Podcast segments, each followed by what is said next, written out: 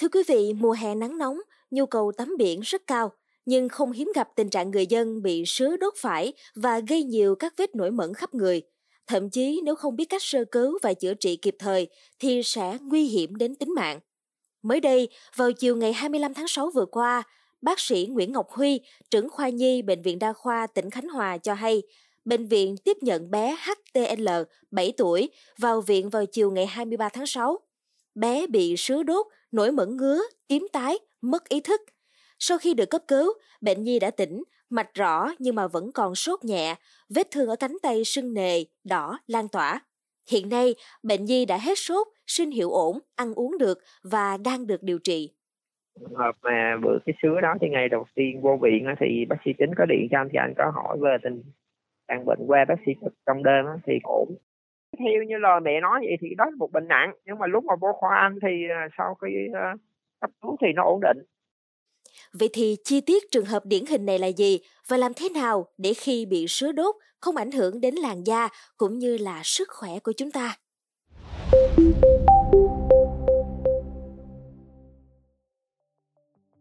Thưa quý vị, chia sẻ với podcast Báo Tuổi Trẻ, chị Nguyễn Hoàng, mẹ bé L cho biết, chiều hôm kia hai cha con tắm ở khu vực biển Hòn Chồng. Mọi lần tắm thì không sao, không ngờ lại bị nặng vậy. Lúc bị sứa cắn bé vẫn không biết. Sau khi ba của cháu phát hiện thì đưa lên bờ, hai tay bé đã bầm đen, bé mê man, ngất đi.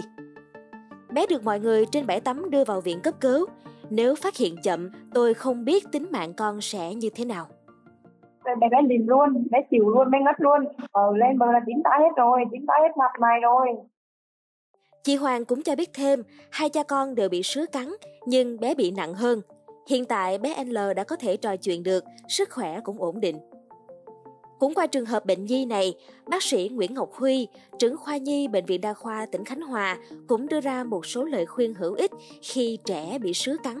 Theo ông Huy, khi trẻ bị sứa cắn nên đưa trẻ ra khỏi vùng nước đang có sứa, bình tĩnh, trấn an để trẻ bớt lo lắng, sợ hãi. Nhanh chóng rửa vết thương bằng nước biển hoặc giấm để làm sạch độc tố. Không rửa bằng nước ngọt vì làm tổn thương nặng hơn, có thể chườm đá để giảm đau. Trong trường hợp trẻ bị sốt phản vệ sau khi bị sứa đốt với các biểu hiện như là ớn lạnh, lo sợ, hoảng hốt, xuất hiện các triệu chứng nóng bừng, nổi ban đỏ ngứa trên da, phù mắt, phù môi, ngạt mũi, cảm thấy khó thở, đau bụng, tiêu chảy, buồn nôn, đau đầu, chóng mặt, cần nhanh chóng đưa đến bệnh viện ngay.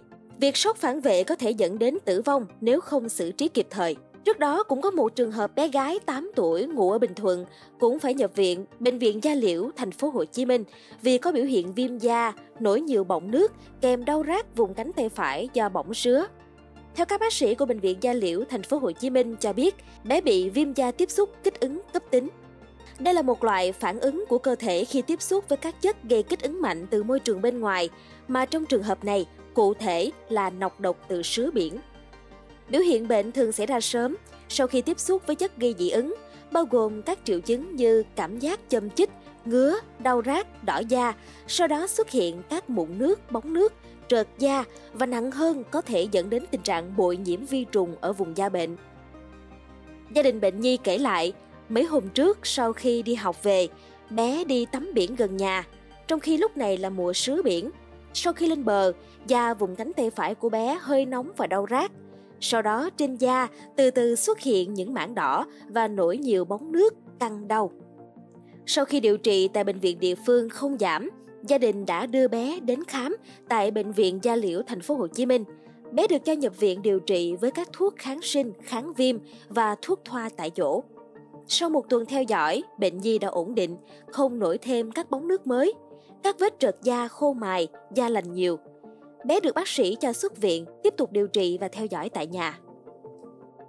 Thưa quý vị, từ lâu, Sứa biển được coi là nguồn lợi thủy sản có giá trị để xuất khẩu và là món ăn ưa thích trong những ngày hè nóng nực. Tuy nhiên, sứa biển nếu không chế biến đúng cách sẽ gây độc cho người sử dụng. Sứa là động vật không có xương sống, sống ở biển hay những nơi nước mặn. Sứa còn sống chứa nhiều độc tố và khi chạm phải con người sẽ bị dị ứng. Độc tố của sứ biển thường tập trung ở các xúc tu. Chúng sử dụng các tế bào châm, được gọi là nematoxy các tế bào này đều rất nhỏ và có độc.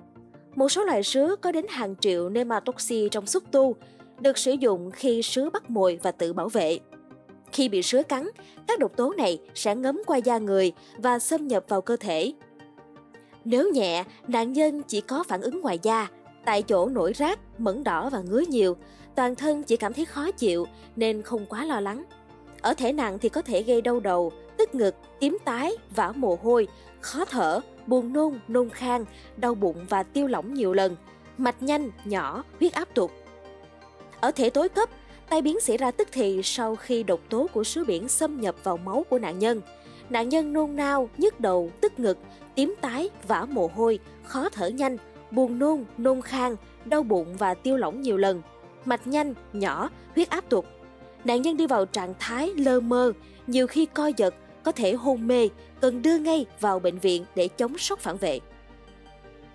Không chỉ bị sứa cắn mà chúng ta còn dễ dàng bị ngộ độc sứa bởi vì sứa biển được người dân sử dụng khá phổ biến để chế biến một số món như là gỏi, nộm sứa, lẩu, canh, bún sứa vân vân.